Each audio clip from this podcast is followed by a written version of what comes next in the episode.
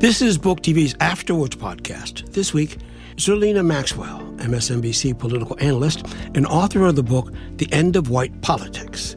She offers her thoughts on identity politics and how to create a more inclusive Democratic Party. She's interviewed by Maria Kumar, CEO of Voto Latino. Hi, my name is Maria Teresa, and I'm so happy to be here with Zerlina Maxwell. I'm honored to have this time to discuss your vital book, The End of White Politics. This book really challenges what we have accepted as the status quo for the Democratic Party. And I think right now, as we are trying to, you know, read into the tea leaves of 20 of 2020, it couldn't have come at a better time. This is a critique that could not be more challenged in America right now.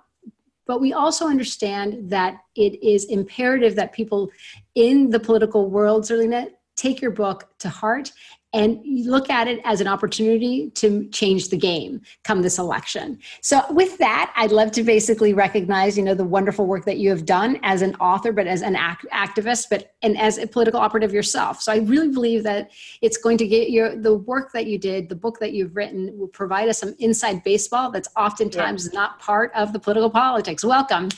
Thank you so much. I'm so happy to see you. Um, I know all of us are in quarantine, so it's so nice to see people's faces um, and to see that they're safe and healthy because this is a scary time. So I'm so happy to be here. So I want you know I want to get started because I think that again this all of the work that you're doing is so relevant and I think and you have the bona fides you work part of the Hillary Clinton campaign you have your own progressive Sirius show and both of us uh, I think we both got to know each other because we both provide analysis on MSNBC. Yes. And yet, in the campaigns and in the mainstream media, oftentimes we forget the narratives that are propelling this incredible action right now that we're seeing in the streets and hopefully will translate into the voting booth. So, talk a little bit about what that means. I know that in your book you touch on identity politics as embracing identities other than those that are white, male, and heteronormative and running political campaigns based on needs and experiences of those identities. And you shared that this is the future. What do you think so many people have a fundamental misunderstanding of what identity politics really are? Well, I think that after 2016 in particular, identity politics got a bad rap. I mean, it was a, a term originally coined by feminists in 1977 um, to uh, lay out and articulate how people who have marginalized identities uh, can, you know, build coalitions to attain political power. And so, one of the things after 2016 we did is say, well, Hillary Clinton played identity politics by talking about racial justice, by talking about white privilege openly and directly, um, and, and talking about groups of different differing identities, people with differing abilities. And she, she sort of had a, had a riff in her stump about the variety of identities and how it intersects. And so, what we didn't realize um, in 2016 is that she was talking about identity politics, but so was Donald Trump. Donald right. Trump was talking about white identity. And too often in politics, we center whiteness, we center white identity, we center white voters um, in every single aspect of our political conversations, in the message. And so my book basically lays out the fact that wait, hold up. We can't criticize identity politics just because it's finally black people and Latinx people and the AAPI community asserting their uh, rights and ability to attain positions of political power and representation just because we're we're doing it doesn't make it a bad thing. Um, donald trump utilized it to his benefit. And wait we're going to be the majority soon. So maybe we should. And that's where I want to unpack that with you. This. Yeah, well, that's where I want to unpack because oftentimes when we talk about identity politics, it's oftentimes divorced from economic inequities. Right. But that really is the underlying, right? So exactly. if I apply for a job and I'm discriminated against based on who I love, then that affects my economic my economics if i cannot get a promotion because of the color of my skin or because i have an accent that actually is an economic injustice so talk about this because when when trump talks about white grievance he does it in a coded way but at the end of the day it's because everybody feels like they have less than an economic opportunity so yeah. talk about yeah. that yeah i feel like what he played upon was was a real economic anxiety mm-hmm. in the country and in covid we're seeing that you know fold unfold because people lost their jobs and their health insurance and any sense of security that they ever once maybe only had a piece mm-hmm. of, but now they definitely know that that was um, an illusion. And one of the things I think is important to understand in this moment, um, and what Donald Trump did, is that he played into the anxiety, the real anxiety people are feeling because you know we we just were coming out of the greatest recession, well before COVID. Uh, since the Great Depression, and that was impacting working class people, and and the majority of minimum wage workers are women of color. So this is impacting particular communities and their ability to actually take care of themselves and their families. Um, but Donald Trump played into a real grievance, I mm-hmm. think, um, and a feeling of insecurity, but essentially pitted white voters against everyone else, saying those people over there those Latinx people, those black people, those people are the reason why you feel less secure in your household. That's why you feel uh, like you have less economic security. He pitted uh, different types of people against each other. That's why people describe his 2016 campaign as divisive. And I right. think that, you know, what we missed is that the reason why it worked is because mm-hmm. America does have to deal with in a real way. And I think part of that is why there's a racial reckoning in this moment um, with the history that we've had um, on race and racism and white supremacy and how and it's, and we have treated in, people right. And, and, and, it's, and it's rooted i would say and it's rooted in our institutions. And exactly. it's rooted even in our political operatives on both sides of the aisle. Mm-hmm. speak to that experience as a political operative being the only uh, oftentimes maybe the only woman of color and oftentimes maybe the only young person trying to change a democratic machine that oftentimes only brings in consultants that are from the midwest and oftentimes just relay their own experience. Yeah it's really sometimes very frustrating on campaigns but i do think that the Hillary campaign, I, I think it, you'll you'll see it in the book, mm-hmm. um, was very diverse. You know, in terms of you know comparing it to other presidential campaigns, she mm-hmm. had more Black women than any campaign in history. Um, she had you know many people from different communities. The problem is, is with an organization of that size, mm-hmm. what ends up happening is you're still the only Black person in a meeting. Exactly right. And, you, and, and you're running a campaign against Donald Trump, who is mm-hmm. explicit, who's being explicitly um, racist and divisive up like on that issue specifically. So it's very important to have people in the room who come from those backgrounds that are being attacked directly and also who understand racism and white supremacy and white privilege in particular and how it manifests in our world, how it impacts people's lives, how it's infused in our policy and in our messaging and in our media and how all of that works together. And for me on the inside, it was like, you know, sometimes screaming into the void a little bit, like being like, mm-hmm. "Am I the only one that sometimes?" Sometimes, sometimes, you know. I mean, let's be honest. Yeah, I mean, let's yeah. be honest. I think one of the challenges, and this is why it is so difficult, because forty percent of America are people of color. Uh, I'm talking about 135 million of us who are strong. That my children who are seven and uh, eight and six, because if we just had a birthday, represent the first majority minority community uh, in this country but if we were to look at the fact that 40% of us are the ones that are, you know, of, of people of color communities, but when it comes to electing a Democrat, it is the communities of color disproportionately and young white women disproportionately that uh, that bring in that president to power.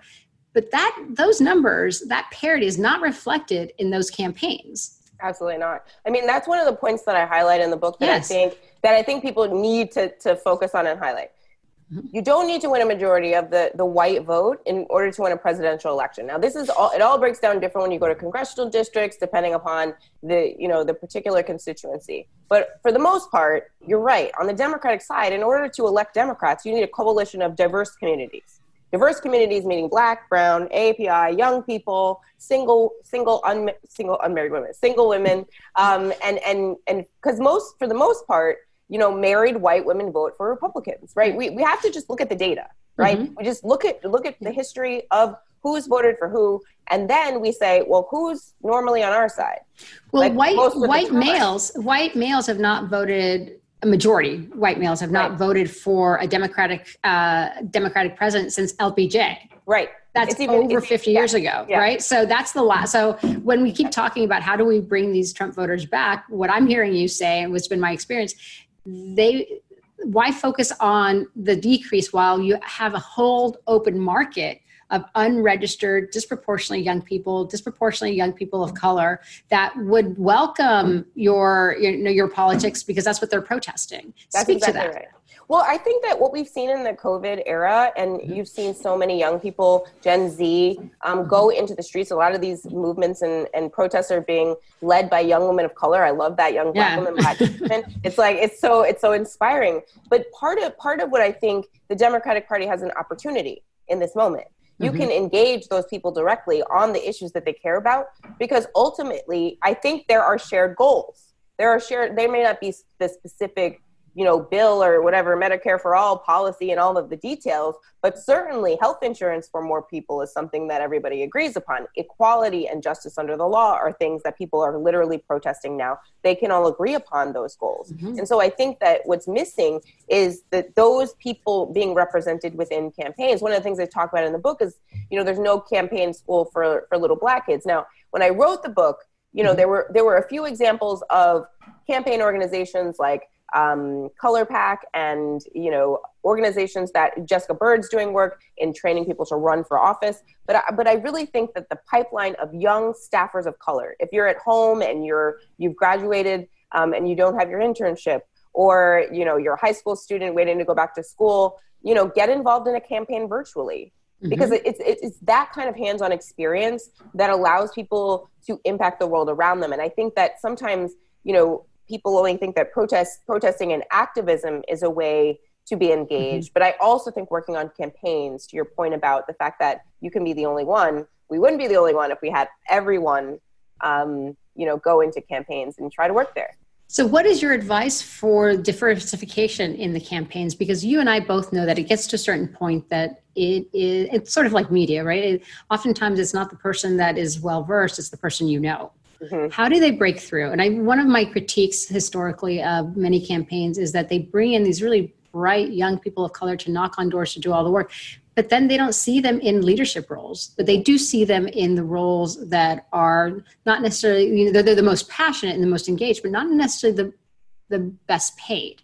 Right. Well, that's a good point too, because I think a lot of times, and Minyon Moore, who worked um, as a senior advisor on the campaign in 2016 with me, she always talked about how traditionally Democratic campaigns would put the people of color in the quote field, you know, Yes. out out knocking on doors, as you said, and how even the optics of that is all wrong. And that you know their staged protest in 1988 was essentially to assert the fact that we need to be in the you know at the seat of power, at the table where the decisions are being made. So part of it is hiring black and, and brown staff and putting them in all different aspects of the campaign. I mean, one of the cooler things about the, the 16 campaign, you know, even though I have certain critiques of it, um, is the presence of black women in the tech and digital departments. You know, the black a black woman created I'm with her, a black woman, you know, coded the website, hillaryclinton.com. So just understanding that you need those people reflected in all aspects because then you also you know you have sort of that that diverse set of eyes um, and you you those blind spots that always come up when when a campaign may put out messaging that seems tone deaf or misses the mark you know you'll you'll have people in there to make sure you you don't have uh, so many missteps as well So, what would be your recommendation to the Joe Biden campaign? I know that there was a critique in your book. What would you be your, your recommendation right now because he is the nominee? he needs to do a mass hiring of young women of color that are either on summer break at home for high school um, you know maybe their sorority um, you know they can, can get connected that way um, on their campuses but they, there needs to be a very concerted effort to engage young diverse voters so that they actually s- feel seen i mean stacey Mhm. abrams talks about identity pol- politics sort of being the flip side um, or, or I, I see it sort of as the flip side is I don't see color. And she puts it this way. She says, it's, I see you, right? I see sort of the fulsome, you know, um, fulsomeness of your experiences and um, who you are. I see that you're a woman. I see that you're black. Like I see that and that matters. Right. And I think that's a really important thing. So, so I think what Joe Biden needs to do is he needs to make the constituencies that he would like to engage and turn out hopefully in November. Mhm. He needs to make them feel seen and heard. So yes, to have movement leaders um, engage directly with the campaign, they need to be speaking on a regular basis. I hope they are. I know that some of this they're doing, but some of this I don't see it enough on the out, you know, from the outside. And yeah. that's the critique that I think a lot of people had in 16. And we'd be like, well, we are doing it and then they'd be like well i didn't see it and so that's a part of it too and that is getting into the Nixon crannies and i think that you know most traditional campaigns are used to doing television advertising and they don't recognize that uh, that oftentimes the young people the voters that you want are not on TV. They're not watching TV, right? And so They're absolutely one not. of the things, absolutely not. I mean, I, what my favorite so far I is the whole fact. one of, no, but, but one of my favorites is I mean, and when people say, "Well, what is the really the power of youth and youth organizing?" All we need to show now is what happened during the Trump rally, where K-pop mobilized these young people worldwide to, to, to bring up tickets to his Tulsa rally, and they expected, you know, his campaign manager was touting that over a million people were coming because of the demand, and less than six thousand showed up. Yeah. And then they basically they got trolled by by the Gen, the the Gen Z uh, Gen Zers. But I, I point to that because one of the things that you talk about very much is about hashtag kids and what that means. And when you say that you know Biden may be not is not connecting, we know that at Votel's we know he's not connecting. We just did a survey where 46 of of young Latinos expected to participate, and even then they were soft. That is a code red for me because, unlike in African American and white communities where the parents force their kids to go vote, it's the young Latinos that go force their parents to go vote. So, talk a little about this hashtag kids, the power of their voice, and how do you communicate to them? Well, I think that um, the hashtag kids is a chapter about the Gen Z and sort of younger millennial activism um, from Black Lives Matter to Parkland March for Our Lives. Um, also, DACA, um, you know, kids who have been using social media to organize they're natives, right? They're social yeah, media. They're, native, they're, they native speakers. I exactly. like to call them. They understand how to use it as a tool. They they know that it's not the be all end all. They know that you know. I think there was a lot of uh, critiques of hashtag activism, which is mm-hmm. why mm-hmm. I wanted to write this chapter because I've I've long been a proponent of of Twitter as a space to organize, but also to teach and have conversations mm-hmm. and to create a space to have a dialogue well, it used to be better for this, but you could have sort of a, a, back and forth about something maybe that was uncomfortable to talk about in person. You know, we've mm-hmm. seen this with Me Too, we've seen this with Yes All Women and Black Lives Matter. Um, so, one of the things I think is really important about the hashtag kids chapter is to understand that the kids get intersectionality. They understand that identity matters. They understand that you should respect people's identity. They understand that people who have different backgrounds should be treated the same like on a fun mm-hmm. in a fundamental core way right.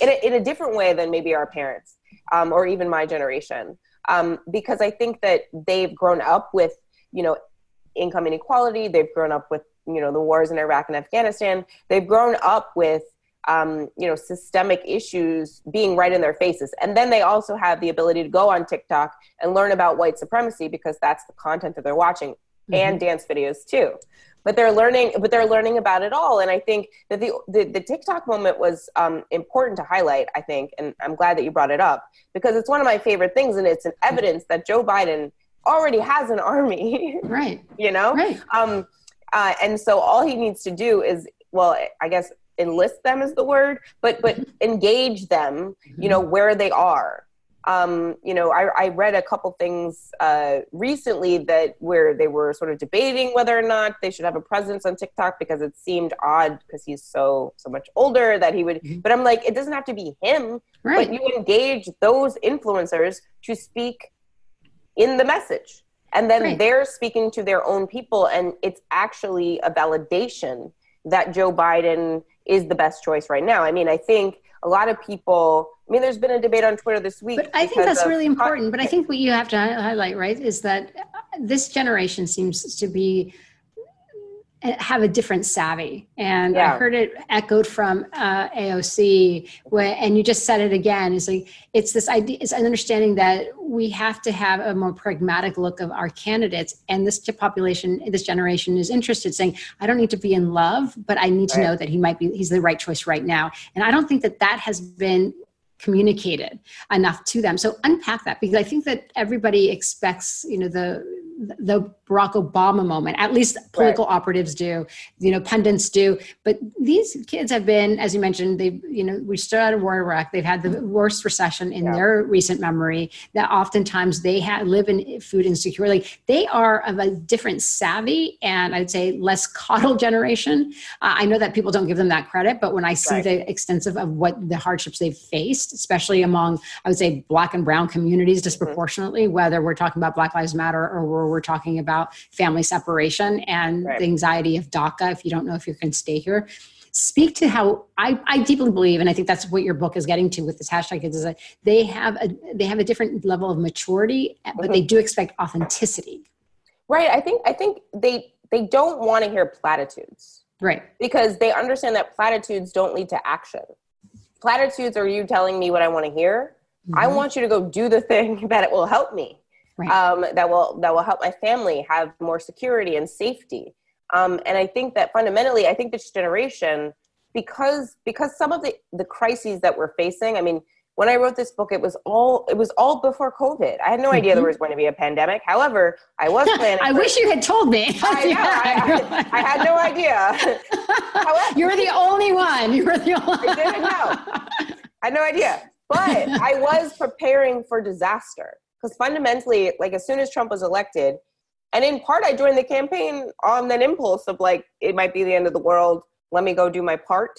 Mm-hmm. Um, and and also believing that Hillary could do a good job as president. I do believe that she she could be a good president, but also I was afraid of Donald Trump. And so mm-hmm. when he won, I was like preparing for the end of the world. I mean, literally, mm-hmm. and that was way before the thought yeah. of we but knew what think, COVID but I mean, was. But really, I think you are flagging what people of color and people of color pundits and analysts were saying about Donald Trump. And there was a uh, you know, it was, it was a general folks that are making decisions on the stories we cover that that was that anxiety was ill-founded. But the yeah. moment he went down the elevator, he told us who he was, right? And so exactly. I oftentimes, really, I'm surprised of people being surprised at how terrible he is. I said, I he's, he's, always told us. So what is that? I guess that goes back to the, the the sensibility of these young black and brown activists that are to your point they're looking for authenticity trying to get people to you know meet them where they are to meet their needs how does that change in uh, in a pandemic where we see people marching for uh, uh, for George Floyd and expecting change while the rest of the world is upturned. And I say this because unlike you know you know, counter to most uh, to most belief, voters. You know, we just did a poll and we found that 75% of Latinos are in lockstep with Black Lives Matter and an allyship. And when we look at younger voters that we were talking about, that's even bigger. What is what significance do you see as that if you're reading the tea leaves? And what's oh, the opportunity? I think the opportunity is that that's a winning coalition mm-hmm. uh, of voters, but not just because you know they can potentially win elections, but they can reshape legislatures, they can reshape Congress, they can re- reshape the entire country. Um, because when you have um, voting power, when you have the numbers, and then you can build a coalition that can then elect the people that can help your communities. I mean, that's fundamentally that is why voter suppression is a strategy Mm-hmm. That is why they try to suppress the votes of Black and Brown people. Um, they understand the power of the vote. you know, I think about that all the time because I have family that marched in Selma, and I'm, I just mm-hmm. think about the fact that they had to risk their lives for my ability to go vote. Mm-hmm. But think about how how powerful that vote vote must be. That people would threaten the lives or potentially murder others, beat others on the Edmund Pettus Bridge, just so that I could participate in this democracy. So it must be something worth fighting for. Well, and this brings me to a, one of the most powerful quotes in your book that I found quite moving. And it says, you know, and basically you, you state, when you're accustomed to privilege, equality feels like oppression. As someone who has studied political uh, uh, politics extensively, what do you think is one of the most root causes of the racist rhetoric, and how does that in, inflame? How does that? How does the president use that, and how do we combat it?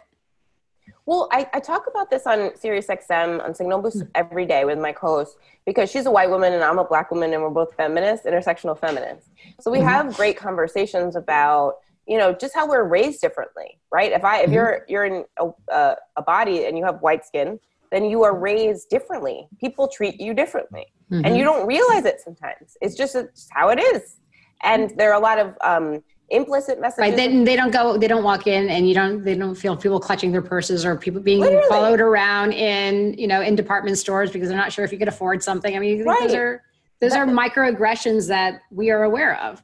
Exactly. And they add up. The thing is, is mm-hmm. that I think people, right. I, I, never like calling them micro because I feel like by the end of the day, it feels no, not micro. it feels, the color, no, but you're right. I mean, they're microaggressions you know that yeah. make up, yeah, because, because that person, whoever followed you in the store forgets about you, but you get in your car and you're still fuming about it, I'm right? Still and you fuming. Still, yep. Yep. No, I mean, I, and I'm saying like that. Yeah. Yes.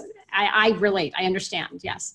Yeah, so I think that you know the the conversation that we have as a black woman and a white woman is essentially about the, the fact that white children are raised, whether explicitly or implicitly, because of the culture they they um, consume, because of the you know what's on TV, what's on magazines, who's in positions of power. Mm-hmm. That white people are better. They're better. That's what they're taught. Um, you know, they they don't see a black president until Barack Obama.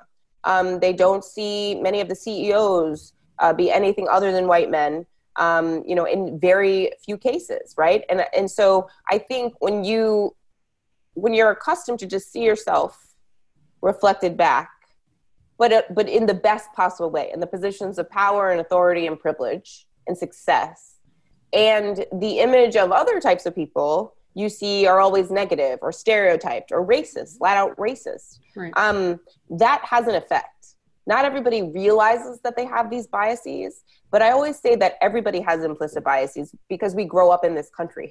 Um, mm-hmm. and, and, and we're consuming all of that pop culture. We're, we're consuming all of that messaging, and we and then we we we treat people differently, better or worse. I remember when I was a little kid, you know, in school, I was the only black child until ninth grade, and so that had an impact on one my my ability to recognize that I was being treated differently because I was the only one who was different. Mm-hmm. So so it was eye opening at like I think it was third grade when I was like, okay, when I re- when I'm excited and I know the answer and I get you know really aggressive about it, I get reprimanded. I get told, wait your turn.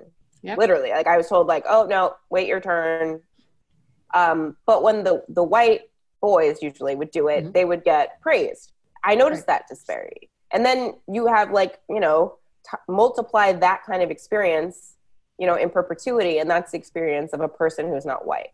And so that has an effect on how you behave as an adult. And it has an effect on how you treat people around you.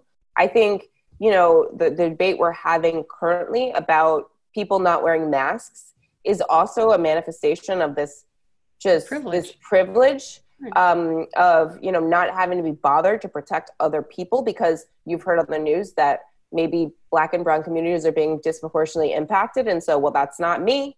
That's not my community. Well, i'm not an not essential right. Well and i'm right. not the essential worker and i'm right. not the person that has to get I, I have the privilege of staying at home and going to the lake and to the beach if i wish so you know, not, I, I, I'm in total alignment and agreement. I think yeah. that, that is what is interesting. We, um, we participated, Latino participated in the 21st Century Policing Task Force with President Obama, mm-hmm. trying to change the culture of police because that was seemed to be the most uh, systemic way to enact change at the time.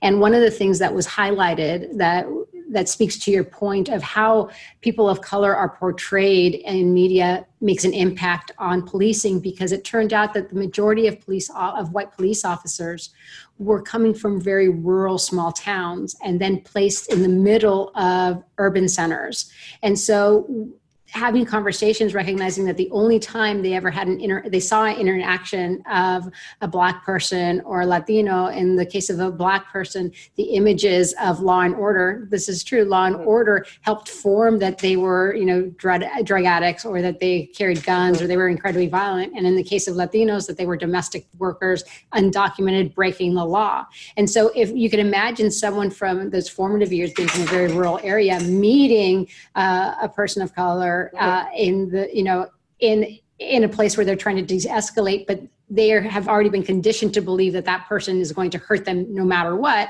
you could imagine those reactions right and well, so i think to your yeah, yeah. Mm-hmm. and you see that you see yeah. that in so many of these videos um, unfortunately, you see that moment where mm-hmm. the reaction is to harm in defense mm-hmm. because you know they're quote unquote scared for their lives. But I think we've also seen videos where the police and how they treat white white people they are arresting stark differently because and, they have different images of them exactly. they have it's part of the community so exactly. but i want to talk about the, the i think something that you point out was very that was also very important because the tendency of having this aggression and especially this you know racist rhetoric is always speak in misogynistic language coming from the right has right. always you know it's almost like oh we don't do this on the progressives right. but yeah. you talk specifically about in your a whole chapter about the bernie bros and you're running with them during the 2016 presidential presidential election. And I quote, to this very day, if I criticize Bernie online or on television, my mentions and social media profiles are bombarded by angry supporters harassing me in an attempt to silence my Bernie dissent. Can you expand on why you felt that was important to highlight uh, this this this particular behavior coming from the left? Well, because I think we're better than this. You mm-hmm. know, we we're we're this we're the party that at least in in principle um, cares about equality and justice and treating people fairly. Um, and I don't understand how you can, you know, see the efficacy of Medicare for all because you care so much about the health and security and safety of other your fellow Americans. You're for Medicare for all, and the people that don't support Bernie Sanders. You know, the tweet that I got all the time was like, "You just want people to die." I'm like, "No, I, I literally do not. Like, I literally want Medicare for all as but, well." Would people just, really say that to you? Yeah. Mm-hmm. Yes, yes. Um, and in addition, I think you know when when you're not you know lockstep in with what they want, um, mm-hmm. then it was you know a silencing tactic. You know, I think either they were you know bombarding my social media profiles, you know, calling me names. I mean, I muted a lot of it because I just got so much of it that after a while you just you know mute it. It's it doesn't really exist in your because I can't let it sort of get inside. I can't I can't internalize the feedback of people that I don't know. Mm-hmm. but I also, but I also, you know, it, it's very toxic. And I, I, called it out because it exists. It's a thing that is happening mm-hmm. and we need to deal with it. And one of the ways in which we can deal with it is to be honest about the fact that it was happening. And it was happening, you know, um, and that there was a certain overlap between some of the impulses, the misogyny, the racism, mm-hmm. you know, that women of color were, you know, publicly attacked or trolled, if you will. I don't like the word trolls because it dehumanizes the person doing the harm, and right. so I, I, just I call them a hole, but you know we can't. So I I, I C-SPAN. I don't think you can use that. I, no, so I I just but I don't I don't like trolls because I feel like trolls makes it sound like it's not a person. It is a person making a decision to send a harmful or hateful mm-hmm. comment to another person. And on our side, I feel like we should just we should not have a tolerance for that. I wanted um, Bernie Sanders himself to speak to how it was incredibly inappropriate in the progressive side of the uh, the political spectrum to tolerate misogyny and racism among his mm-hmm. supporters and even among some of his staff, frankly. Mm-hmm. So I think um, you know the reckoning around that still we still have work to do. Um, but I do think that you know it's not all of his supporters. It never is all of anything, and it, it's it's only a small group of um, what is a large and diverse group mm-hmm. of, of Bernie's coalition, right? So, one of the other points that I make in the book, which is important to note, is that there are young Latinos and young Black people who support Bernie Sanders, but their voices are being obscured mm-hmm. because the these other voices with the ugly messaging are loud and angry, mm-hmm. um, and so you're they're actually harming their larger you know goal and movement by not you know fully confronting those in their own movement that you know are are perpetuating some of the same behaviors we see from some of the Trump supporters. And so how does the I guess that that piece of it how does that translate into the coalition that you and I have discussed oftentimes that is needed. If the, you have a group, a segment of Bernie Bros that say, my way or the highway or that bleeds into what we are constantly on the progressive side trying to combat. And we're trying to have an elevated discussion so that we could actually provide solutions to a lot of these communities. What does that look like for that coalition that is needed uh, to win in november?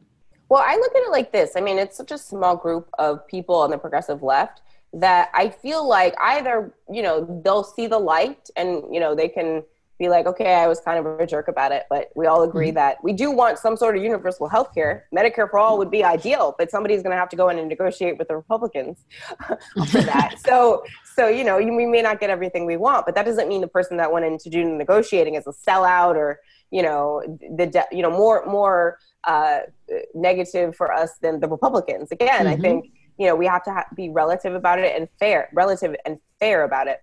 Um, and i think the coalition that we're trying to build certainly includes white progressives but fundamentally the core of it is people of color. Mm-hmm. and so you know for the folks that are like well you know the trump supporters you know they were just you know they had economic anxiety they weren't racist right? You know that, that bernie sanders said something to that effect amy klobuchar has said something to that effect. Mm-hmm. you know i'm tired of hearing that because donald trump caged children um, and he's he called you know Mexicans rapists. He asked the first black president for his birth certificate. Those are just three examples that I would like to cite to say that I don't have to wonder if he's racist. But right? to your point is it's that it's not the rhetoric; it's his policy. It's it's, it's, it's, it's more the policy. policy. It's his policy that he's that he's, he's harming. He's actually harming those communities that he's talking badly about. You know, to your point.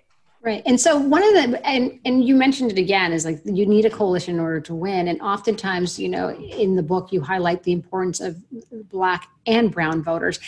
Talk a little bit about unpack that because most people don't realize the that together because there's so much alignment in the issues, whether we are talking about policing, whether we're talking about Black Lives Matter, where we're talking about healthcare, specifically around uh, around with young uh, black and brown uh, um, voters what is that potential? Talk about Texas, talk about California. Yeah. So Texas and California are the two states in the country where uh, Latinx voters are already the majority of the electorate. And so you see just that alone, that white voters are a minority. And I, I don't even like to say majority minority. I don't either. I, like, I, I found I myself saying it earlier. Yeah. It's like it's terrible. No, I, so in the book, I, I think I say like just say white voters are going to be a minority. It's okay. It won't hurt. You know what I mean? People are people just try to try to avoid saying it like it's going to hurt them. I'm like, no, it's okay. And like I understand that you were raised in a country where you're used to you're calling groups of other people minorities.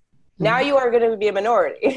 right. Just internalize that um, a little bit because mm-hmm. that doesn't mean that you're going to be treated how you know you, white people have treated minorities. Mm-hmm. Um, it just means that you know the ability to access power is different. So the mm-hmm. coalition we can build um, between Black and Brown communities can be a, around issues like racial justice and healthcare, um, income inequality, um, and also the idea that you know there are specific needs that communities need so, mm-hmm. so black and brown communities need big investments in education and reinvestments from the police department to services in actual communities. I mean, these are practical things, and I think and they are the so and they are the easy. same within the Latino community, right? Those right. are the, the same. And I also oftentimes when we talk about this idea of even climate change, we get we get left out.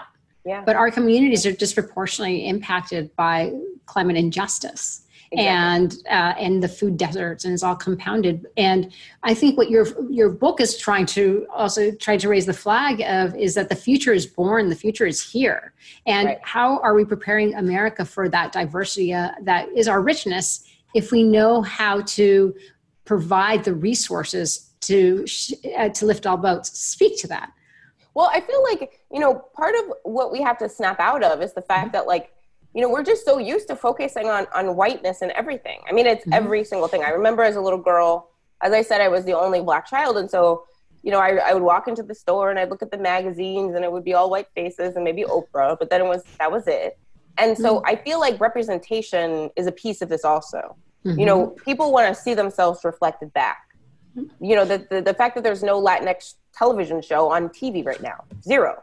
That the fact that you know a lot of shows uh, get pegged as like a black show or a mm-hmm. Latinx show. Um, you know, because of uh, the majority makeup of the cast. I mean, mm-hmm. I just did that too, but I, but I think to make the point that we're lacking yeah. in representation, um, not that of show that has Latinx actors would but that, yeah, that. but but but really, I think what you're, I think your point is so valid is that the reason we could actually say that a Donald Trump came into power was because the country has demographically is changing so quickly. Yes. And all of a sudden, neighbors looked up and said, I don't recognize my neighbor and I don't feel uh, secure.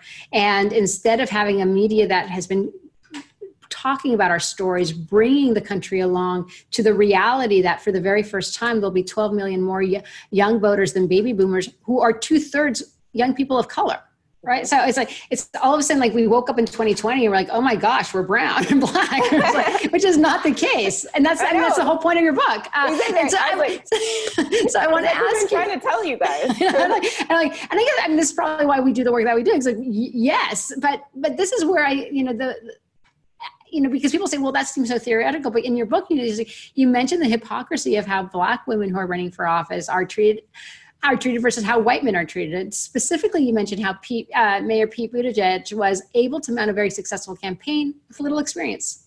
What some of the steps that Democrats can take to ensure that women of color are given the same opportunities for success? So one of the things that we really need to do as a party, and I'm so glad to see, um, you know, Quentin James, Quentin and Stephanie James, and um, Jessica Byrd, and also even higher heights in terms of mm-hmm. sort of the funding and financing um, of campaigns and supporting campaigns.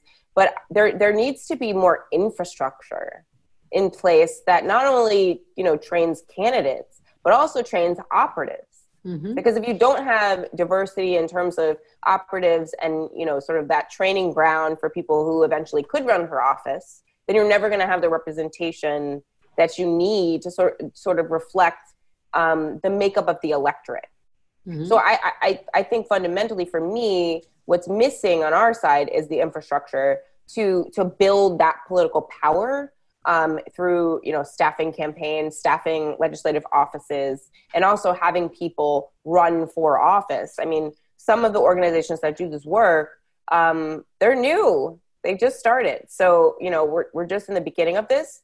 Um, but I think that's where a lot of the investment needs to happen. I mean, in terms of when you're already running. So in the case of Kamala Harris, I think what we need to do as a progressive movement is be honest about the ways in which um, black women are taxed and, mm-hmm. and women generally women candidates their mistakes are taxed and, and weighed heavily more heavily than the men and well, that you think of what Kamala just happened Harris, to Katie Hill right i mean Katie exactly. Hill is a perfect example uh, to unpack the fact that they someone had, her ex-husband had was about to leak nude photos of her and she felt that her career had ended. Whereas that was not the case even when anthony, anthony weiner did the same thing. He thought he could have another go at it. So there were there's a there's a few members of congress who they're either still in there or they went on a lot longer than you thought they could because um, they were men. And, and i think that you know first of all there's it's so rare for a woman politician an elected office to have a a scandal um, that even has any of the characteristics um, in, in terms of what, what Katie Hill dealt with in terms of mm-hmm. um, the the misogyny and the revenge nature of that particular. Well, and it seemed like small scandal. potatoes, right, compared yeah. to what we're experiencing at the things. White House, right? Like, right. I mean, well, we actually have receipts for the other guy. Just right. I mean, it, well, what's upsetting about it is I think we we're not honest about the double standards. Mm-hmm. So, for example, Pete Buttigieg is basically my age. We're we're up around the same age, and this is, I think, why I had such a visceral response because mm-hmm. I know that as a woman of color, I could not show up at a CNN town hall running for president and tell everyone that I'll get to the details of my policy later. Like I wouldn't. Jake Tapper would stop the conversation. He wouldn't continue talking to me because I'm not a serious candidate for president. Right. And well, yet, and, and, but, but but I think you even missed a spot. The reason he was on that stage was because donors believed he could do it. But if, as a woman of color, even trying to get capital, they wouldn't. For, they wouldn't finance my would, campaign. Right. Right. I wouldn't get any money. is what I'm saying. And. I think that that's sort of the point. I mean, Kamala Harris obviously had to um, end her presidential campaign because of the slow fundraising. Um, and that's too often what happens with candidates of color and women um, who, for some reason, people don't trust them with their money without them having, you know, proved that they could do the thing. Um, and men don't have to prove. And even the, and even then, there's a big question, right? Even there's, exactly. I, I, exactly. I love in the progressive movement. You talk a little bit about the donor community and the billionaires, and you know, I would love you to dig in that. But mm-hmm. I've always, you know, I'm always struck by it, by individuals that say, I really believe in in funding the, the Latinx community. I really believe in funding the African American community, and then they go give the money to someone who doesn't wake up every morning thinking of how to actually bring us under the fold. Speak to that privilege because to me it's mind blowing, right? It's like how, you're you're you're not. It's kind of like in in politics where the campaigns oftentimes do not reflect the people that they're trying to woo. It's the same thing when it comes to to those who invest.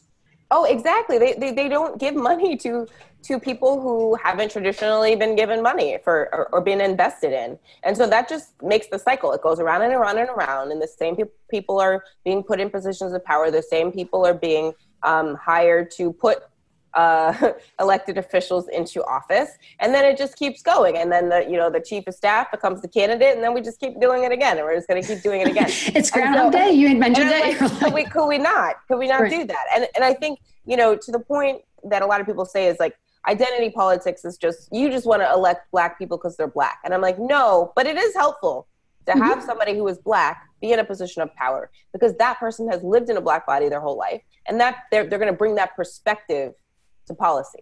So that's that's why it's so important. It's not well, because I want to see a picture with you know diversity. That's not that's nice, mm-hmm. um, but it, it's about the perspective.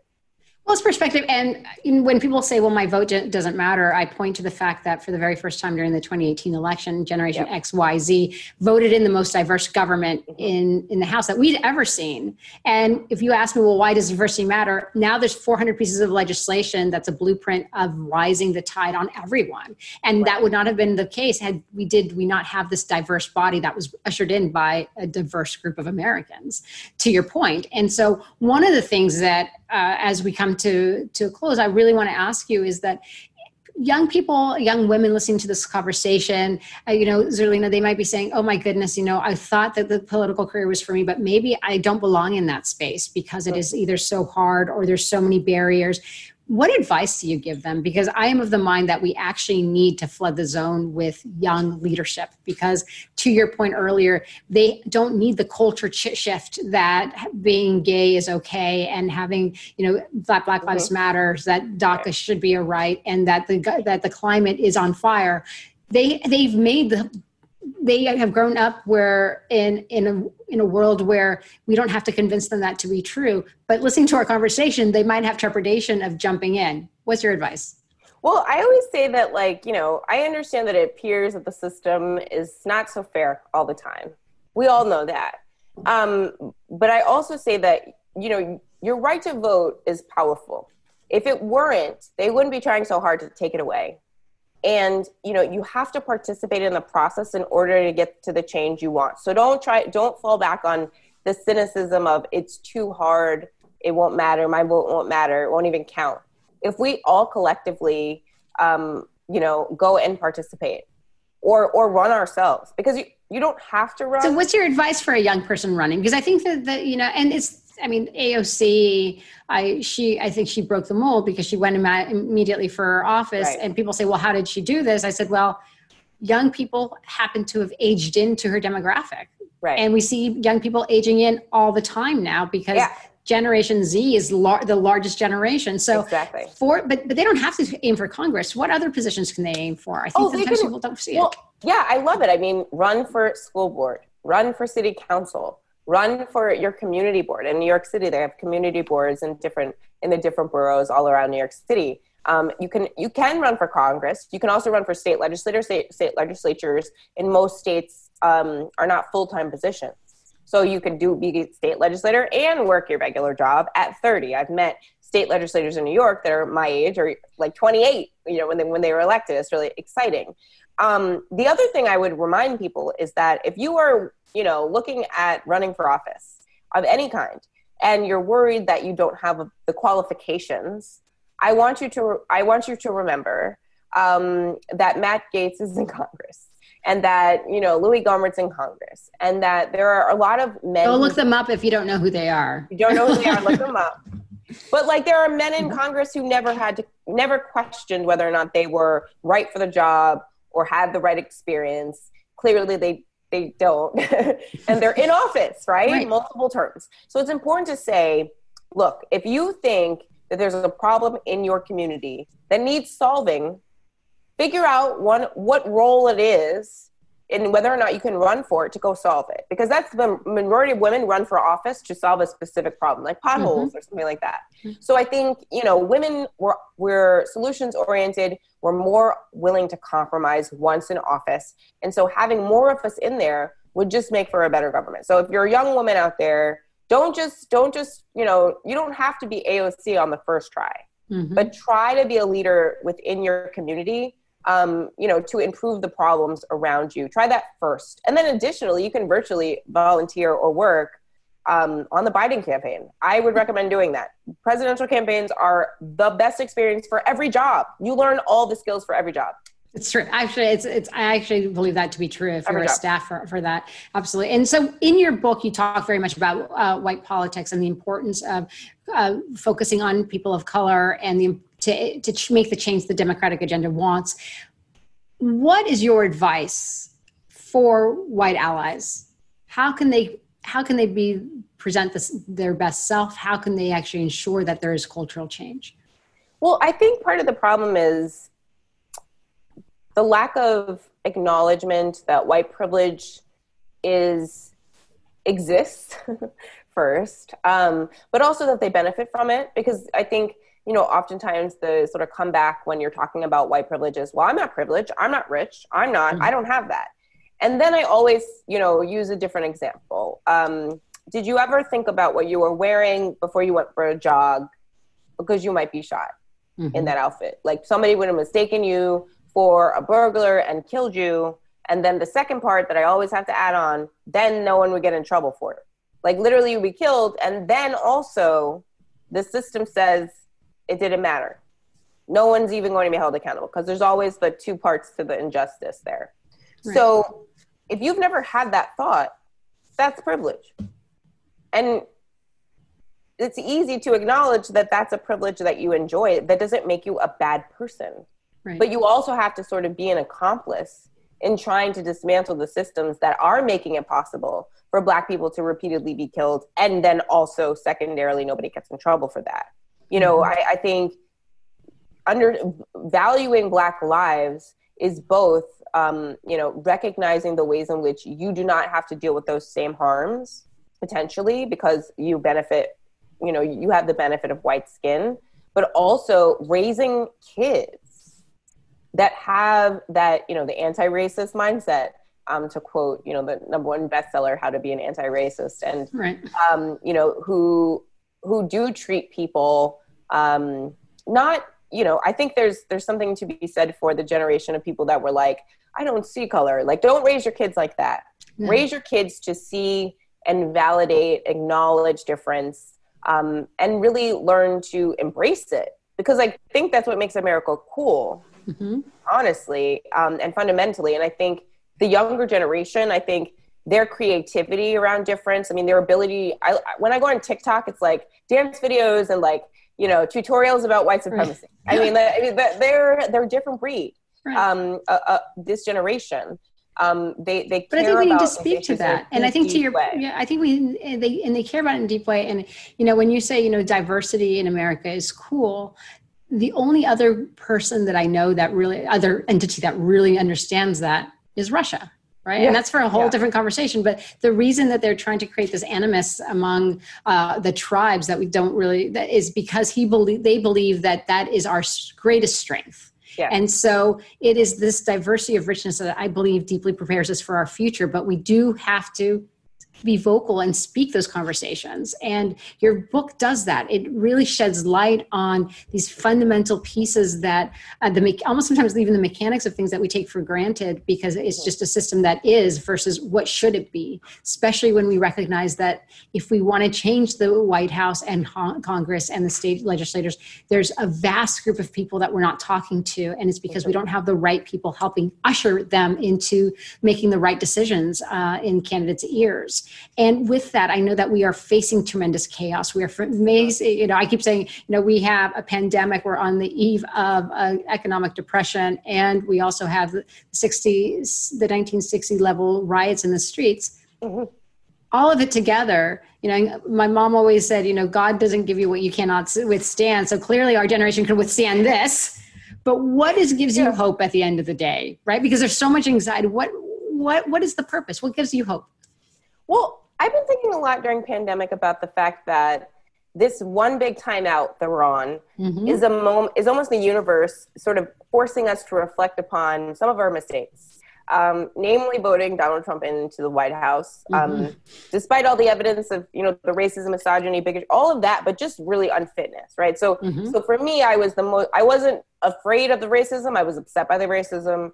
I was afraid of the the deportation, the potential for deportation mm-hmm. forces. I remember that was a big conversation among staffers on the campaign. The fear of that, and understanding that communities um, that will be directly impacted you know they were in horror like just a state of fear consistently and so i think you know in this moment i i think pandemic it allows us time to reflect some people don't have time because they have kids and they have mm-hmm. to be mm-hmm. teachers and full-time employees mm-hmm. um, so caveat but i do think a lot of us are sort of thinking about our mortality we're thinking about the ways in which we care about other people around us right we're having a debate over wearing masks as the daughter mm-hmm. of a scientist, I'm, I'm screaming into the void all the time. Like, what do you well, mean? The world, the world is scratching their heads. They don't understand that. They don't uh, understand what's wrong with us. right. I mean, so I guess, I mean, as we conclude the, the, the conversation, I just want to give you the last word of what do you think is, you know, the, the biggest opportunity when someone picks up white politics?